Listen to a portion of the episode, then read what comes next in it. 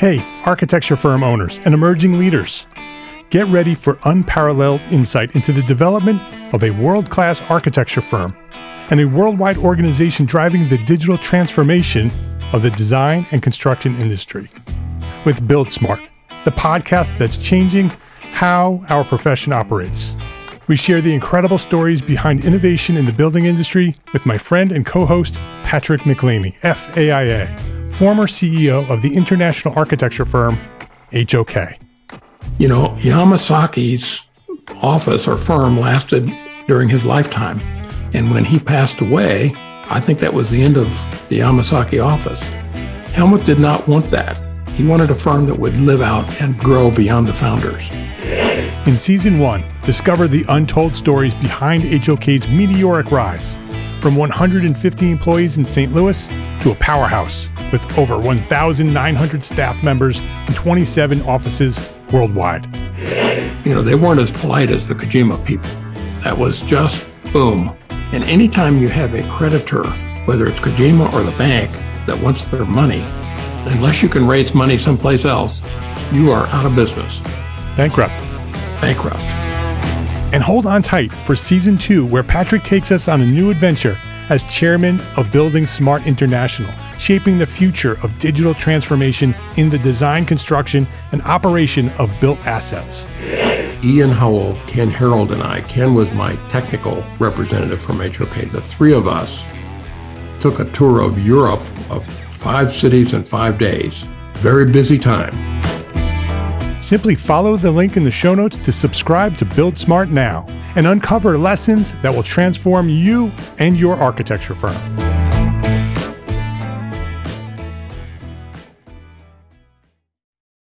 Entre Architect Podcast, Build Your Brand Podcast, ArchiSpeak Podcast, Spaces Podcast, and now Practice Disrupted and Troxel. All your favorite podcasts in one place. Gablemedia.com. That's GABLmedia.com. Go listen and subscribe right now. Hello, my name is Mark Arlepage, and you are listening to Entre Architect Podcast, where each and every week I speak with inspiring, passionate people who share their knowledge and expertise, all to help you build a better business as a small firm entrepreneur architect. This is episode 329, Developing a New Model for Residential Development, with Trayvon Mathis.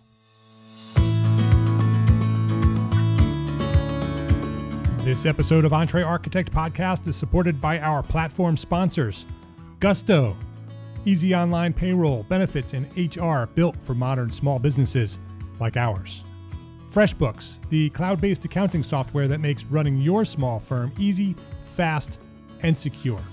And Arcat, the online resource delivering quality building material information, CAD details, BIM specifications, and much more at arcat.com. Trayvon Mathis, welcome to Entre Architect Podcast. Hey, how's it going? Thanks for having me. Good to be here. Yeah, it's great to have you here.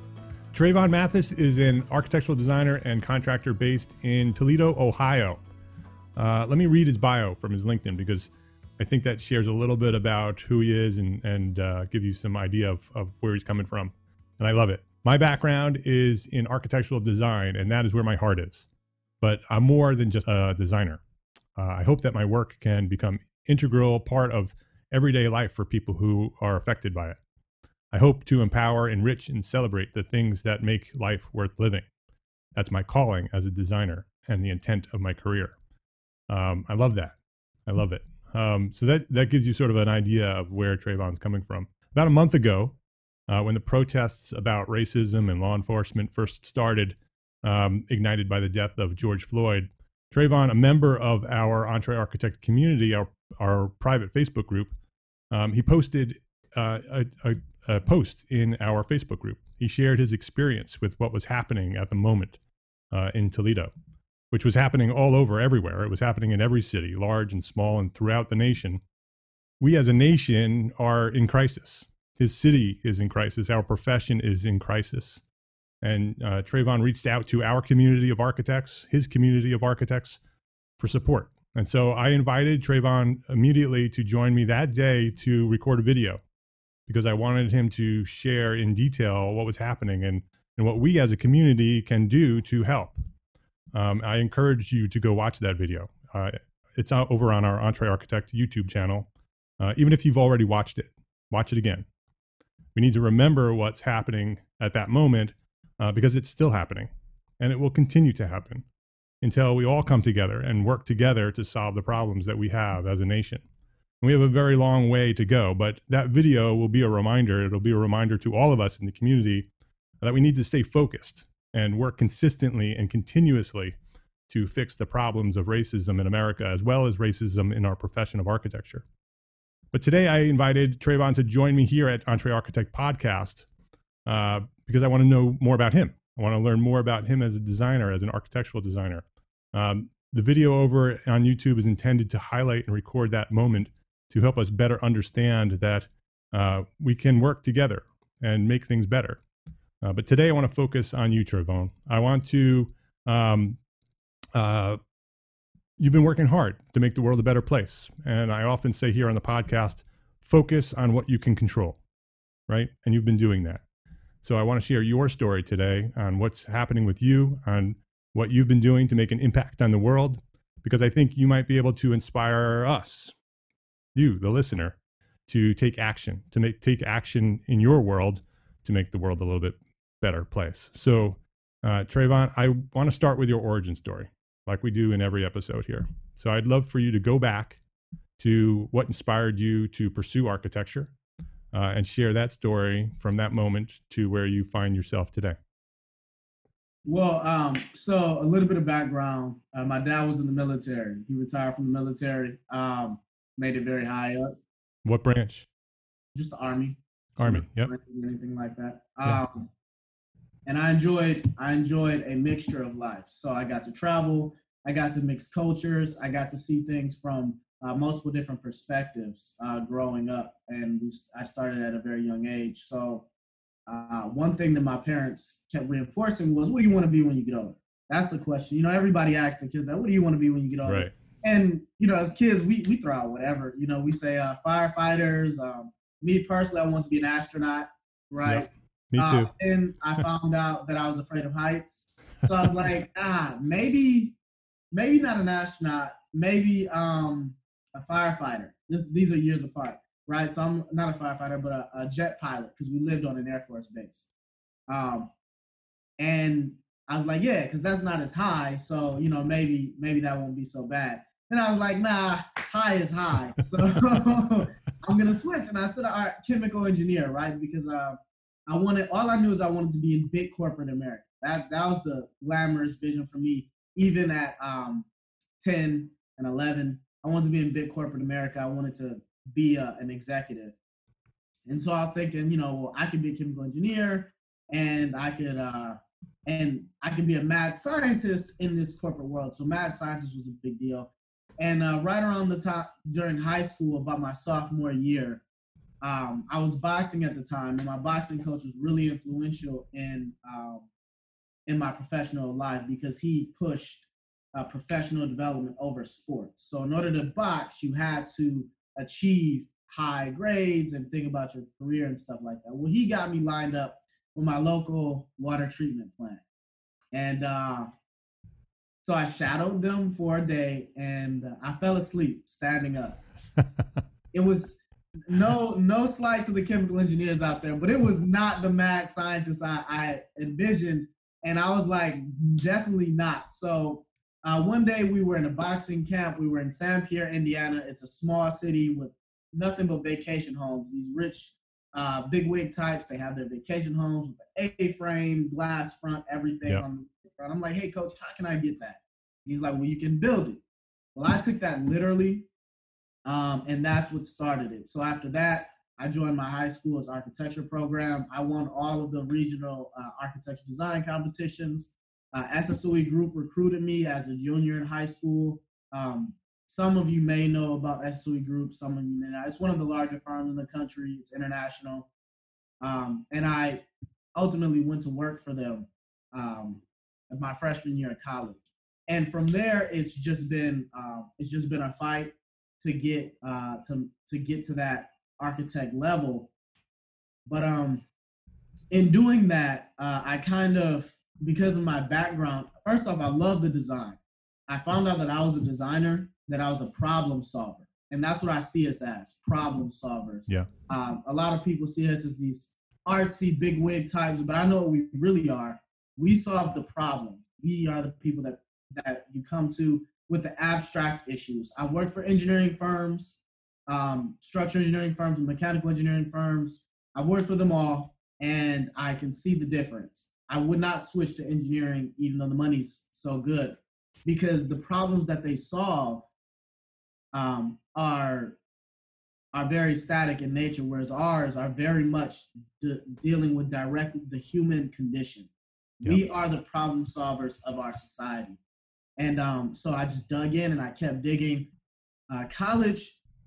High school was a roller coaster, but it was all wins. College was a very up and down experience because I had to work through it. So I was working full-time in school full-time.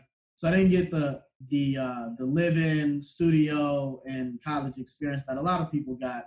But there was an entire other faction of people doing the same thing as me. So we bonded together and we were kind of like rebels, you know. We had to do all this stuff. So we fought hard, and college was tough, but we made it through. And by the end of college, I had actually had 2 kids on the way.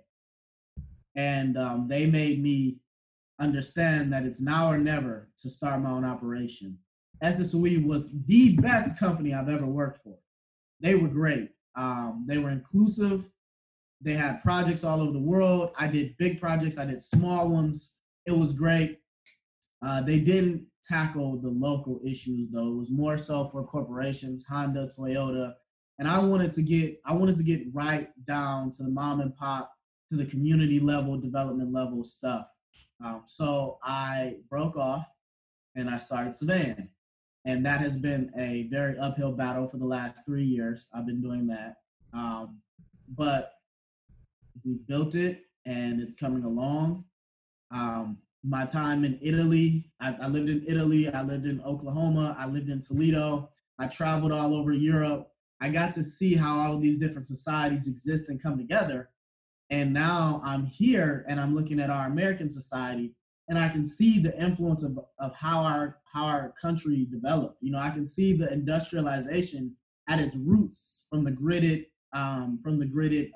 blocks of cities versus the organic kind of flow of the streets. I can see the community orientation of the European states and cities versus ours, whereas, you know, it's more individualized and isolated.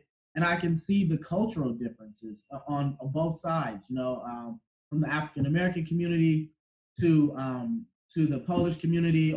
We have an entire Polish community on the east side of Toledo. I can see it all. I can see how all those cultures have intermixed, and I can see the influences. And I'm excited to dig in and make a difference in that and change the way we live for the better. So. Yeah, that's my origin story, man, and it's been a wild, fun ride, and it's never stopping. So 3 years with Savayn. Yeah. It's SAVAYN, right? Yeah. So if people want to go look, their website is savayn.com, which is great to get a little short little .com name like that. That's hard to do. Tell me a little bit about Savayn, what it is, and what you want it to be. So Savayn, I guess should I start with the name? Yeah. I would love to know where the name came from. So, when I graduated college, I think we all kind of do it. I was thinking about my manifesto. Okay. The thing that was going to make me the famous architect one day. And, for me, division is a big theme in my life. Division, even though I've experienced so many different cultures, the reason I got on here is because the division in the country, the division in the community, it's division is everywhere, and it just doesn't make sense because when we design, we're also divided. There's so many different design things happening, and so I kind of wrote this 5-minute video in which I talked about how we have, I think the DNA difference is like 99. There's like 0.1 difference. Yeah. Between my DNA and your DNA. Yep. Okay? Across the board. And while that has big impacts in phenotype things like, our skin color, maybe our eye color, ultimately we are the same organism still. The idea that we have to have a similar environment, there's a common environment that we all thrive in because we're still human beings. We're still the same, or we're still the same species of animal. And with that in mind, if we find that common ground, we should be able to come up with a theme of design that is pleasurable to the majority of the population. Okay, so I've taken a scientific approach to design and community. So I dug very deep into anthropology. Yeah. I dug very deep into that, and with all of the information that we had, I guess the ideas that we all came from the African savannah, and then we branched off. Well, it took millions of years for us to. I'm an evolution. I believe in evolution, by the way. Many people disagree. But there's parallels, even if you want to speak biblically or through your religion. But the idea is that we came from a central location and we branched out. It took us millions of years to evolve or arrive at where we say we started from, where we consider ourselves Homo sapiens. So, and then our recorded history is like a little skip of that. It's literally like it's a grain of sand. Yeah. So. We have not had time to evolve enough differences to actually stray from this idea that if we can find that common environment being beneficial for most people. And that's what Savayn means. It means from the savannah. And it's a play on words. It means that we are all similar. We are all of the same kind of human being. There's not very much that separates us. We're all Savayans. That's where Savayn came from. I love that. Yeah. It's good. Right, it's a long wordy thing. I'm trying to crunch it down, but there's a lot to pack into that. And that's the thing. And as far as our design philosophy goes, we started off as a design group and we were not architects. So we would contract underneath architects. And I have some phenomenal architects in the area who mentored me and who stood behind me, who let me be underneath them and do this work, obviously according to legal guidelines. Right. And so we start off with design, and then we realize, we can design all we want, but we still have to get it built, right? And so then we were like, okay, well, maybe we need to take that next step over. So Savayn started 3 years ago. We had a good run, and we got a lot of clients and stuff, but we couldn't generate the capital that we wanted to make the change that we wanted to make, which I'll get into next. So we jumped over to the contractor side as well. So you started in design. So you would work with people to help design projects, and then work with architects to make those things happen, and then you would hand those off to a contractor and they would build it? Yep. That's originally what was happening? Mm-hmm. Okay. And as architects, you all know the fees behind the construction side is astronomical. While we're fighting for 10% of the construction fee, they're cleaning up the rest. Yeah. And I mean, for good reason. They have a lot of liability going on. There's a lot of stress behind it. But there's a lot left on the table on the other side. So if I could bring those two together, then we can really, with a lot less money, we can bring this vision that I have together. And so let's talk about the vision. Savayn is going to keep evolving. We went from designer to contractor, and we're going to evolve into a family incubator. What does that mean? We have a program we've been trying to push with the city. The city has responded, but we didn't have the resources to move forward fully. But the Savannah Housing Project is our ultimate goal. Okay, and you're gonna see hospitals doing this model. Just know, I beat them to it. You invented it. So so it's called the Savannah Housing Project. Yep.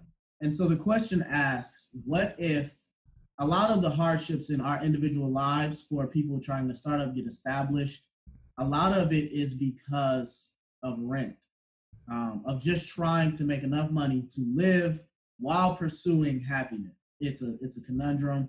It's tough. Someone on minimum wage just can't make it. Okay, yeah. They have to go with someone else.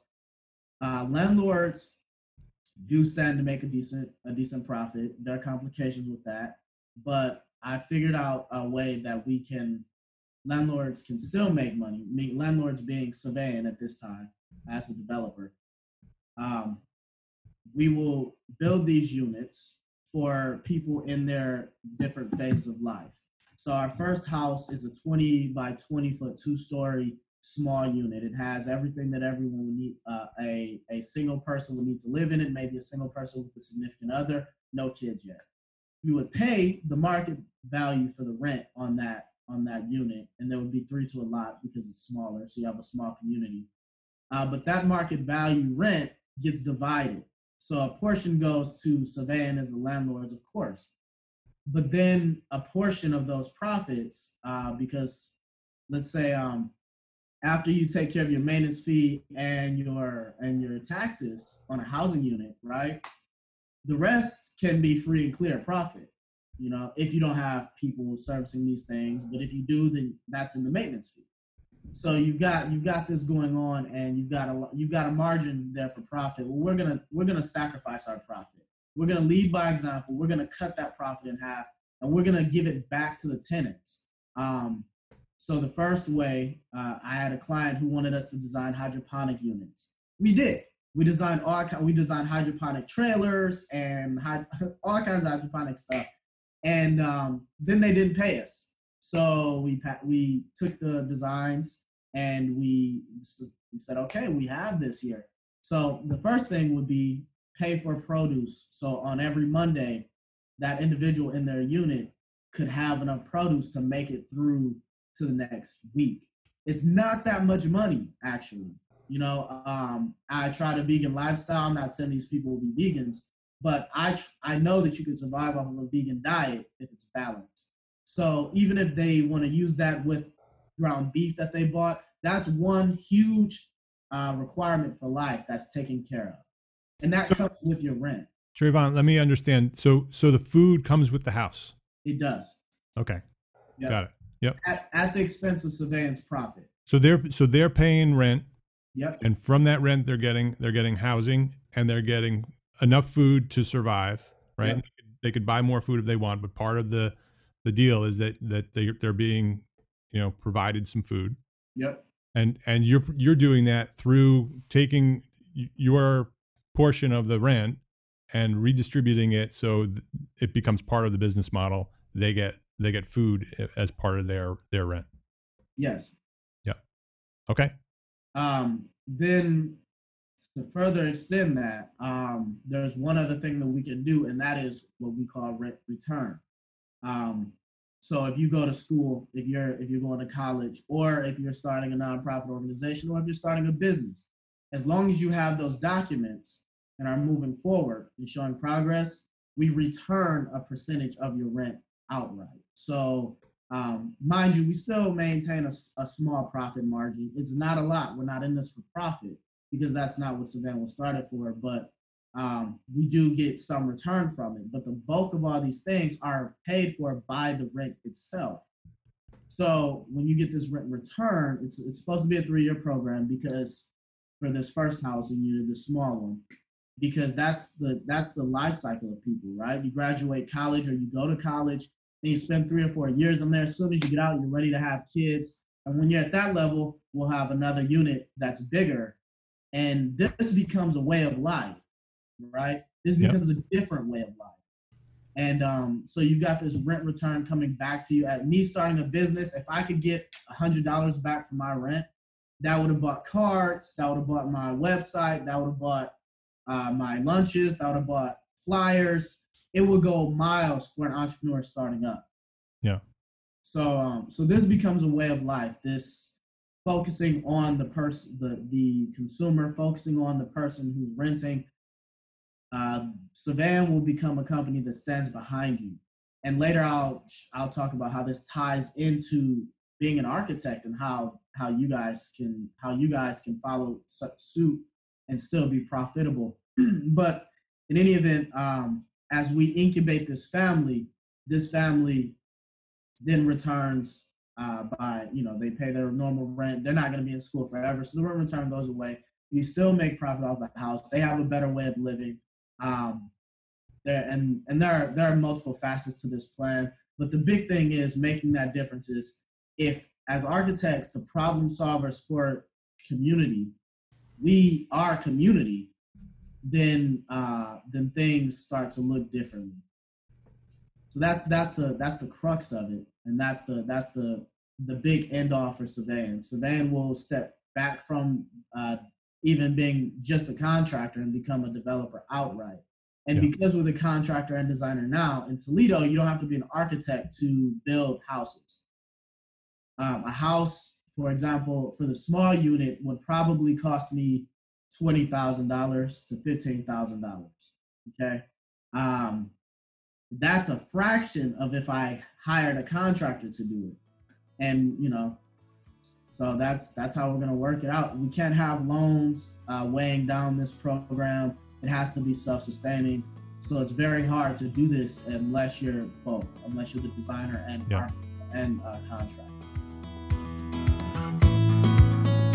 Week after week, episode after episode, you hear me talk about some great companies who provide outstanding products and services to help us small firm architects build better businesses. Gusto, FreshBooks, and Arcat have been dedicated supporters of the Entre Architect community and this podcast for years.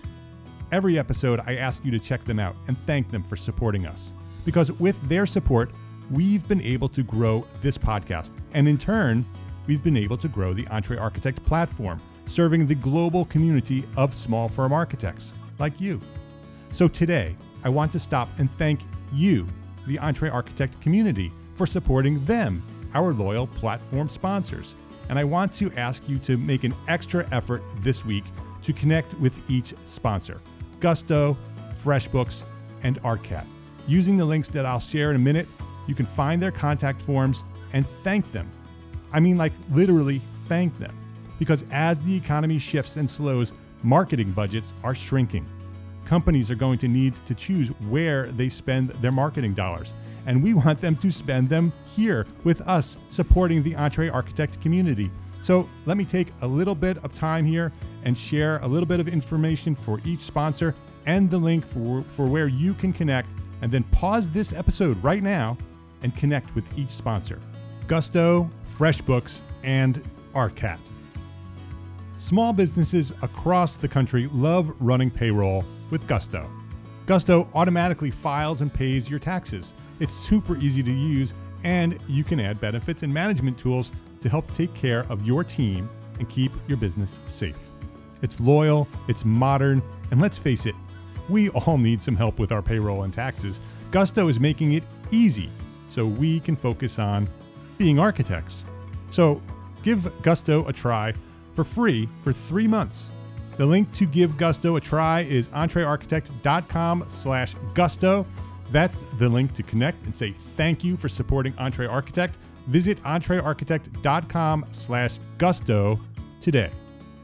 FreshBooks wants you to know that you're not alone. FreshBooks has been supporting small businesses and solopreneurs, and specifically, they've been supporting us here at Entre Architect Podcast for years. They know what it's like, how lonely it may be working from home. They know what it's like when times get tough. And they know that right now, as we all face this crisis together as a global community, we all need to do our part. So FreshBooks is responding and offering an unprecedented offer. Now, when you join FreshBooks, the cloud-based accounting software, you will receive 60% off for 6 months. 60% off for 6 months. Just visit entrearchitect.com/freshbooks. entrearchitect.com/freshbooks and enter Entre Architect in the How Did You Hear About Us section. Don't forget to do that. That's 60% off their regular price for 6 months. So visit entrearchitect.com/freshbooks, sign up for that 60% off, then go find their contact form and thank FreshBooks for being such a long-time loyal supporter of Entre Architect. That's entrearchitect.com/freshbooks. As you and your team are working from home, are the logistics of putting together a project daunting when no one is in the same room? Arcat has a solution for you, and it's free. Arcat's Charrette allows you to manage projects and specification documents online with multiple team members. Discuss products, configurations, outline specs, project photos, documents, and so much more, all on one page, along with the ability to access product information, specifications, CAD, BIM, and the patented Spec Wizard from anywhere in the world. Charrette can help your firm get more done, no matter where in the world you might be. You can even promote your firm's project when you're done. And like all of Arcat's solutions, it's completely free to use. So check it out right now at entrearchitect.com/Arcat.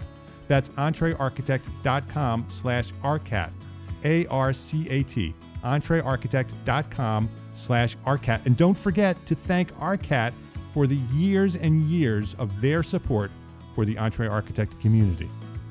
So thank you, the Entre Architect community, for supporting them, our loyal platform sponsors, Gusto, FreshBooks, and Arcat.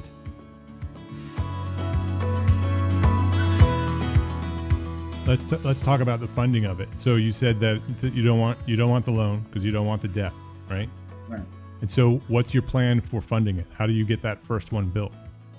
So we are a full service contracting and design group. So we are taking regular projects just like normal.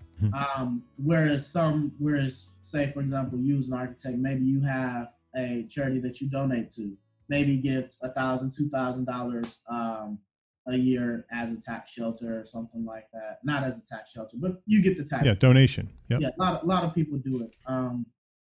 We'll just do that. So yeah, we'll still have to pay the taxes. So you're going to work as a contractor and a designer, build a strong business there that's profitable. Take the profits from that business and invest in this idea. So just build a fund, so that fund grows, and over time you have enough to execute on this project. Right. So there's multiple facets to it. We talked about, for example, food and produce. We can set up our own hydroponics, on one lot, and the tenants take care of it, maybe for more rent return and things like that. That's possible.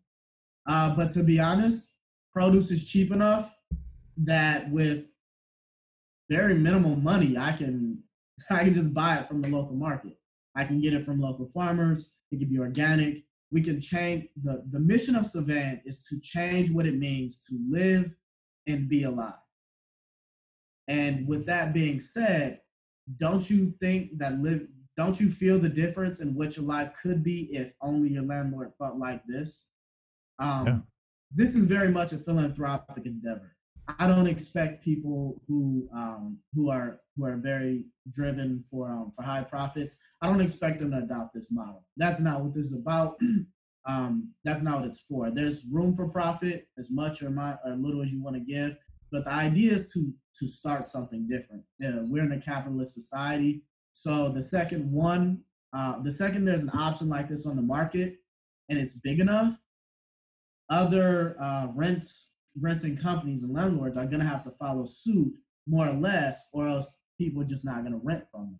As we continue to grow, and we have on a lot, we have 3 units, and lots are cheap in Toledo, and we have 4 or 5 units, 4 or 5 lots, and we can suck up all of the residents and things like that. Landlords are going to say, well, okay, hey, we're just as good as them. We also offer produce. We're not going to offer you everything they're offering you, but we also give you produce. So that's the impact that we're trying to have. And we just want to lead by example. I don't come from money. I don't have a lot of money. I've always been down in the dirt, fighting it out. And I get a rush from that. This is my lifestyle. I'll be fine. So if I don't make profit hand over fist, if I make enough to be comfortable, that's fine for me.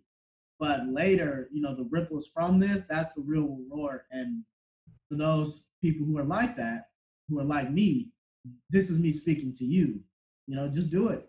I mean, you know, just do it. You can make that change and understand that we're in a capitalist market. If you offer something that makes someone's life better, they'll go for it. They'll line up. There'll be a waiting list. And then once you can reach capacity on that, other renters will follow suit to offer an equivalent product on the market.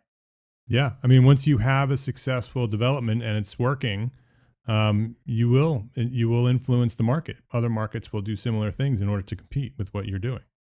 And so you'll influence the whole market. Other people will start doing it as well. Are there models similar to what you're talking about with rent return and food and all of that?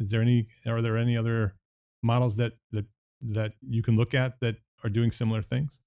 I don't know of any that don't mark up the rent as well, because it's very uncommon. Maybe there are some who are nonprofits. I'm not gonna say that there aren't any like this. Yeah, that would likely end up in me being a liar. What I am saying is, it's tough to find people who would volunteer to do these things and not mark up the rent as well. Yeah, not treat it as an amenity, right? So it's an amenity. So hey, pay an extra $300 a month, and look, now you get free food and you get a gym. And we're saying just as a condition of living, because I'm responsible for your living environment, you're entitled to these things. And I'm not marking it up. So whatever the market value is for this area, for example, so this unit in my area, I could probably rent it for $500 a month. Okay, that's not a huge amount of money. But from that $500 a month, we're talking about a maintenance of maybe setting aside $100 a month. We're in the areas that I'm looking at, the property taxes are $2,000 a year. So, you know, you break that down, that's what, somewhere around $150 a month or something like that. You know, so you've got $250 a month in maintenance fees, and maybe say $350 just for the heck of it, just to have a maintenance guy driving around or something like that, handling these. And you've got 3 units to a lot. That's $1,500 total income, total expenses. 350 is like not 1,000. So you've got $500 free and clear profit that you can play with, that you can take from yourself or that you can give back. If you could buy these produce things in bulk and stuff like that, you could probably cut half of that income and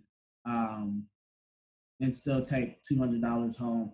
But this is why my business has 3 legs to it, because the renting is not the main profit source. There are other ways that we can proliferate profit from this situation. You know, we can, I have a friend, I have contacts with a furniture manufacturer, a restaurant who's trying to, you know, start up his food truck first. So we've got other ways that you can generate profit from this community of people. But starting off, I mean, you can be solid and you can just do a good thing. You can have a small extra amount of income coming in. And I don't know if it's worthwhile to you personally. Like I said, this is very much a philanthropic endeavor. I don't imagine walking in a bank and telling them, hey, we're pretty much going to give 50 to 75% of our profit back to our tenants. So can we have this loan? They look at me like I'm crazy. I'd also not go to an investor, because they'll say, yeah, no. Yeah, different priorities, right? Yeah, right. So, but you could set up the development company as a separate nonprofit company and keep the architecture and contracting as a for-profit company that then donates to the nonprofit. Right. So you can build the architecture and the contracting business into a thriving business, and then you can take all the profits from that company and donate it to the nonprofit that helps fund the nonprofit. Then tax wise, you end up in a much better place. Then you also may be able to get some loans if you wanted them, and you may be able to get grants through the nonprofit in order to help fund it as well. And grants, they give you the money, and as long as you do what they give you the money for, that comes, you know, free and clear. And so there are a bunch of different ways that that idea can be funded. I love that idea. I'm a jury member on the annual Charette Venture Group business plan competition. And very often, every year, we get architects who submit business plans for nonprofits. Mm-hmm. And my question always is, how do you fund that nonprofit? And often it is, you know, I'm going to do fundraising. I'm going to go out and ask for money, and I'm going to do that. And that's a full-time job. You can ask anybody who runs a nonprofit that that's a full-time job. And so very often my recommendation, and I've never done this, but this is my thought on it, is build a strong, successful business that's profitable.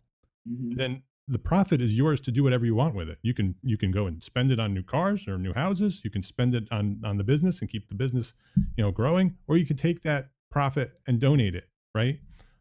Give it away, do whatever you want with it. And so if you build a really strong business on the contracting and design side, you would be able to, which is exactly what you're saying you're doing. You're going to fund the other side, but if you keep them separate, then you have more flexibility on how you do that financially. So definitely a doable idea. I love the idea. What I love most about it is that you are taking control of the things you have control over, right? You're focusing on those things that you have control over. You have this skill, you have this design and contracting skill. You have a neighborhood that needs your assistance, needs your help, right? There are people out there that need your help, who are being taken advantage of the system the way it is. And you can provide an alternative to that. That not only helps those people, but then becomes a model for other developers who want to do similar things.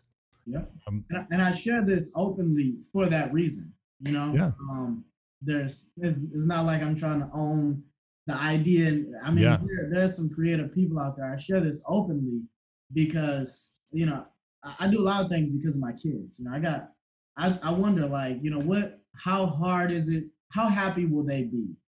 You know, what does happiness look like? How happy will they be? I personally was subject to renting, right? So I rented an apartment, and the second one thing went wrong, the whole thing unraveled because my income wasn't, you know, $25, $30 an hour.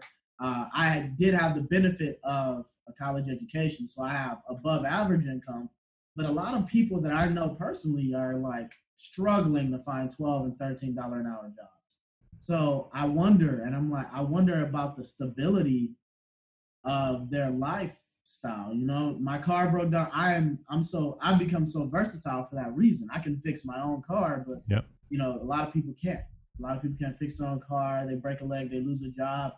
You have 3 weeks. If everything goes wrong on the first one, you have 3 weeks to fix your life. And that is crazy. That is crazy. So what is that the kind of world I want my kids to have to choose from?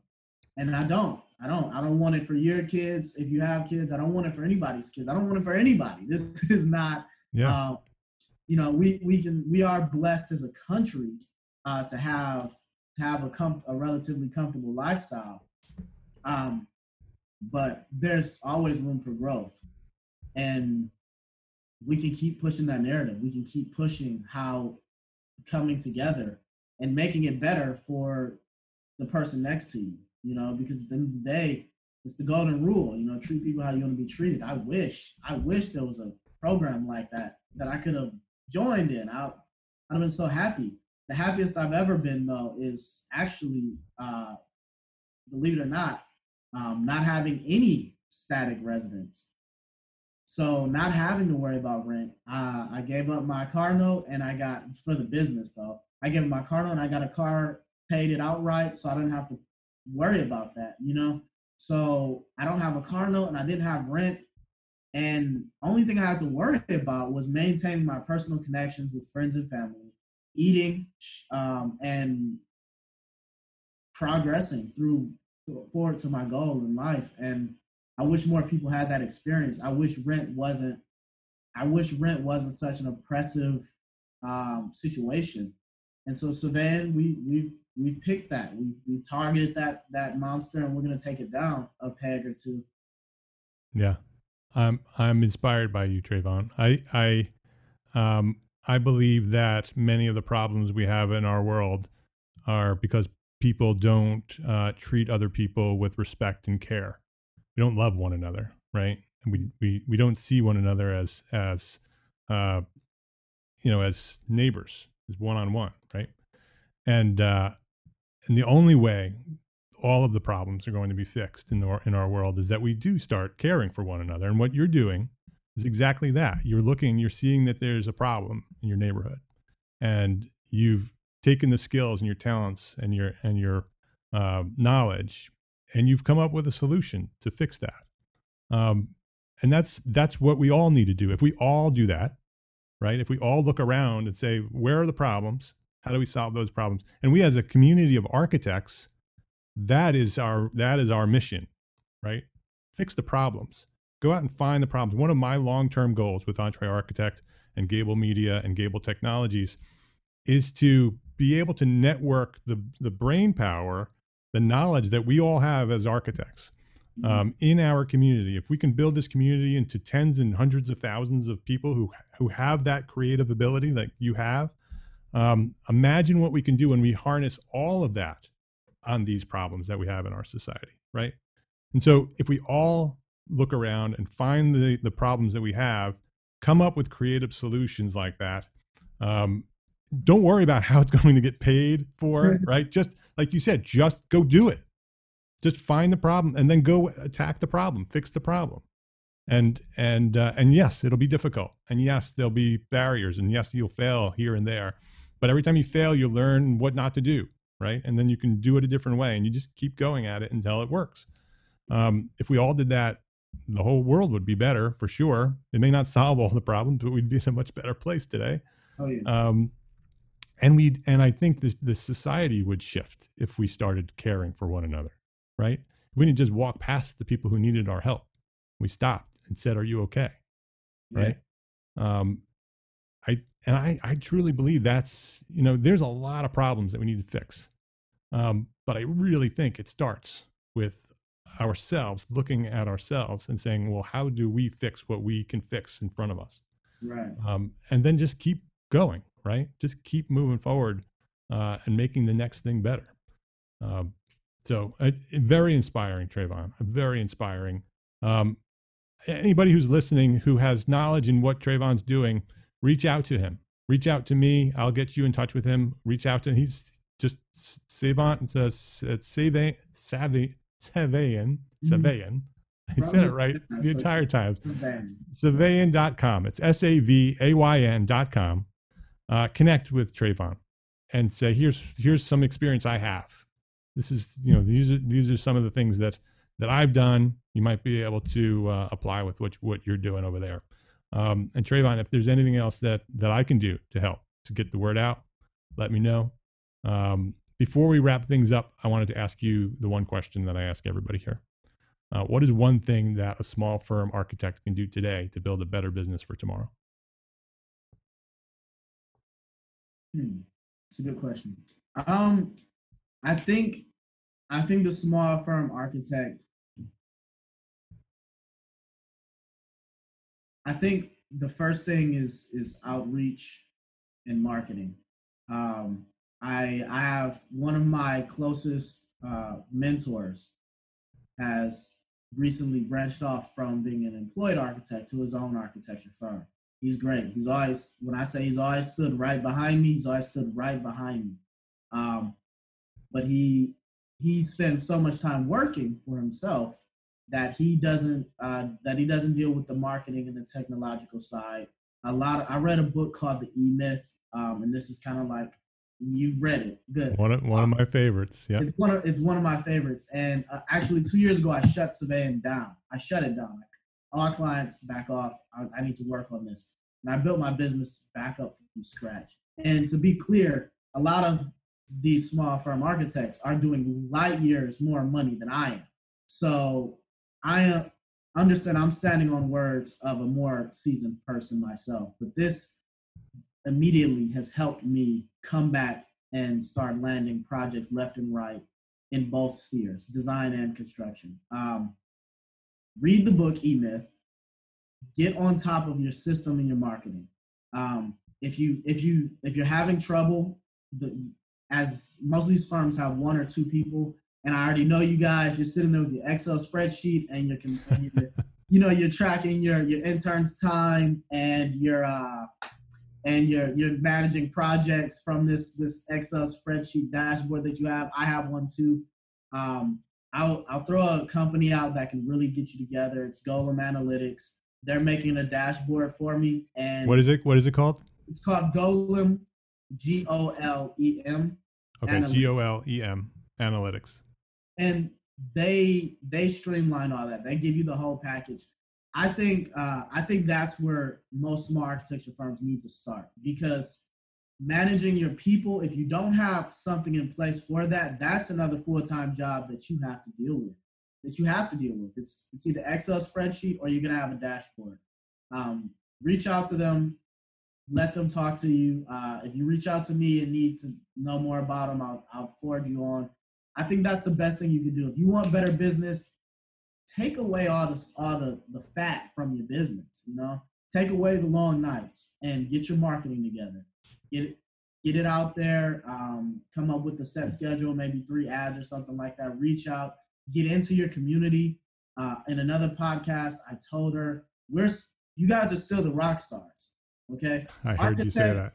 Yeah, architects still have weight to throw around. They're just undervalued because we let ourselves be undervalued. We don't make ourselves present in the community enough. What we do are STEM, we do STEM events, stuff like that. But we're not digging deep enough into the community. And you'll find projects will come if you're just there. If you're there at local events, if you're there at your council meetings, speaking on issues that matter to you and stuff like that, just lead. I'm an architect and I'm leading this community. This is my community. I'm going to help build it, take control of that. In the past, we were the builders, we were the everything, but we've allowed I'm not an architect yet, but I'm going to say we for the sake of the conversation. We are a community, Trayvon. Right. We've allowed ourselves to be pigeonholed, and that's where you got to stop. If you're a small architecture firm, get out there and be that small architecture firm, tackling those small issues, but you can't do that if you're behind your desk fiddling with an Excel spreadsheet for 3 hours every night, when you could be finishing a project or spending that time in outreach. That's your biggest thing. I personally saw it from the architect I mentioned earlier. All of his clients have come from just being out there. So yeah, I see the influence of the E-Myth Revisited all over you, Trayvon. I see it in the shirt you're wearing. Yeah. I see it in the logo. I see it in the website. I see it in the way you're talking. It is an excellent book that I have recommended many times in the past. I think not only every architect, absolutely every architect, but every small business owner should read that book. The E-Myth Revisited by Michael Gerber. Trayvon, you are going to be very successful. You are going to, and I know your priorities have shifted since you saw those glass houses, and your priorities are different, but I think that you may not want those houses anymore, but I think you will someday be able to buy many of them. Your heart is in the right place and you are moving in the right direction. And I believe you are the model that we should be pursuing, that you look around and you build a strong, successful business through marketing and through sales, through understanding financial management, and then apply what you have. That's why I talk about profit, then art. That's exactly what you're doing, Trayvon, is you need to build a profitable business that then, if your art is creating a development that provides food for people and gives money back, then that's your art, right? And so the way that art is funded, the way that art becomes a reality is to build a really strong business on the other side that can help support that. Then you have all the control, right? You have no debt. You have nobody that says that you can't do it, right? You just go do it, because now you have the money, your own money, to do it. And that's exactly what you're planning on doing. And so very inspiring. I appreciate you for coming here and sharing your story.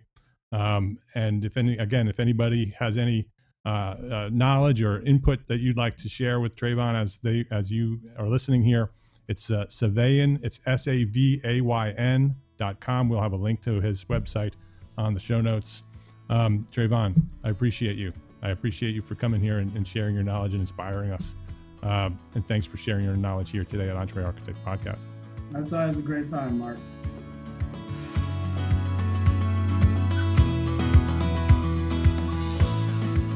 You are listening to episode 329 of Entre Architect Podcast. If you would like to access the show notes with all the links of everything that Trayvon and I talked about today, you can visit entrearchitect.com/episode 329. And while you're at it, go share that link with a friend. Just one friend. entrearchitect.com/episode 329.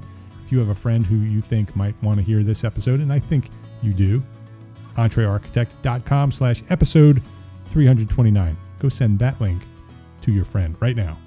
If you like this podcast, I ask you to go visit our new home, Gable Media, at gablemedia.com. Subscribe to this podcast, Entre Architect Podcast, and all of our other Gable Media shows, including Build Your Brand Podcast, ArchiSpeak Podcast, Spaces Podcast, Practice Disrupted with Evelyn Lee and Janine Chastain, and our newest show, Troxel, Evan Troxel's new show about technology and the future of architecture.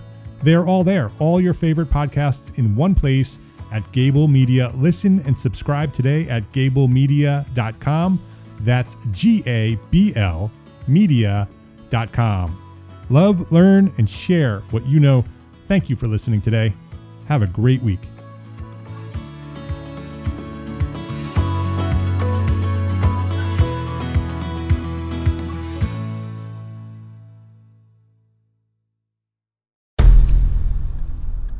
I've mentioned it to my family, but in terms of telling people like, oh yeah, we're doing this, I'm looking for projects, you got anything? I'm not there yet, because it scares the shit out of me. Dreaming of launching your own architecture firm? Well, buckle up for a wild ride with Emerging, the podcast that shares what it's really like to start an architecture firm. Where do we begin? We don't even know what type of business to formalize as. Is it an LLC? Is it an LLP? Like, how are taxes? I mean, the list is astronomical. Season 1 featured founders Jeffrey, Lexi, and Chris, owners of Level Studio Architecture, are your fearless guides on this unfiltered journey from napkin sketches to a thriving studio. One evening, stumbled into one last dive, we sat at the bar and pondered our postgraduate futures.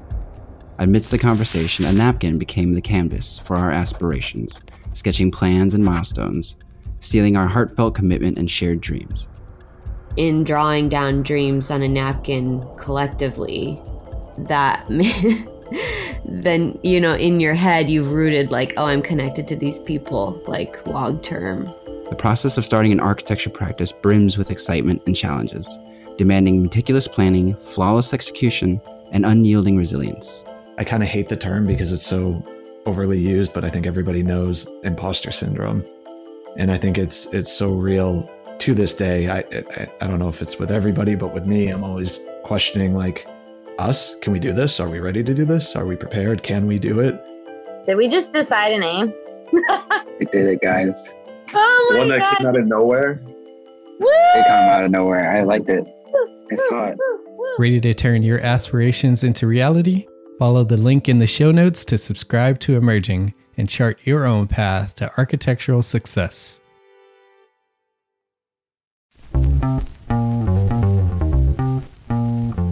Calling all small firm architects. It's time to tap into your full potential with Entre Architect's Context and Clarity, where inspiration meets innovation.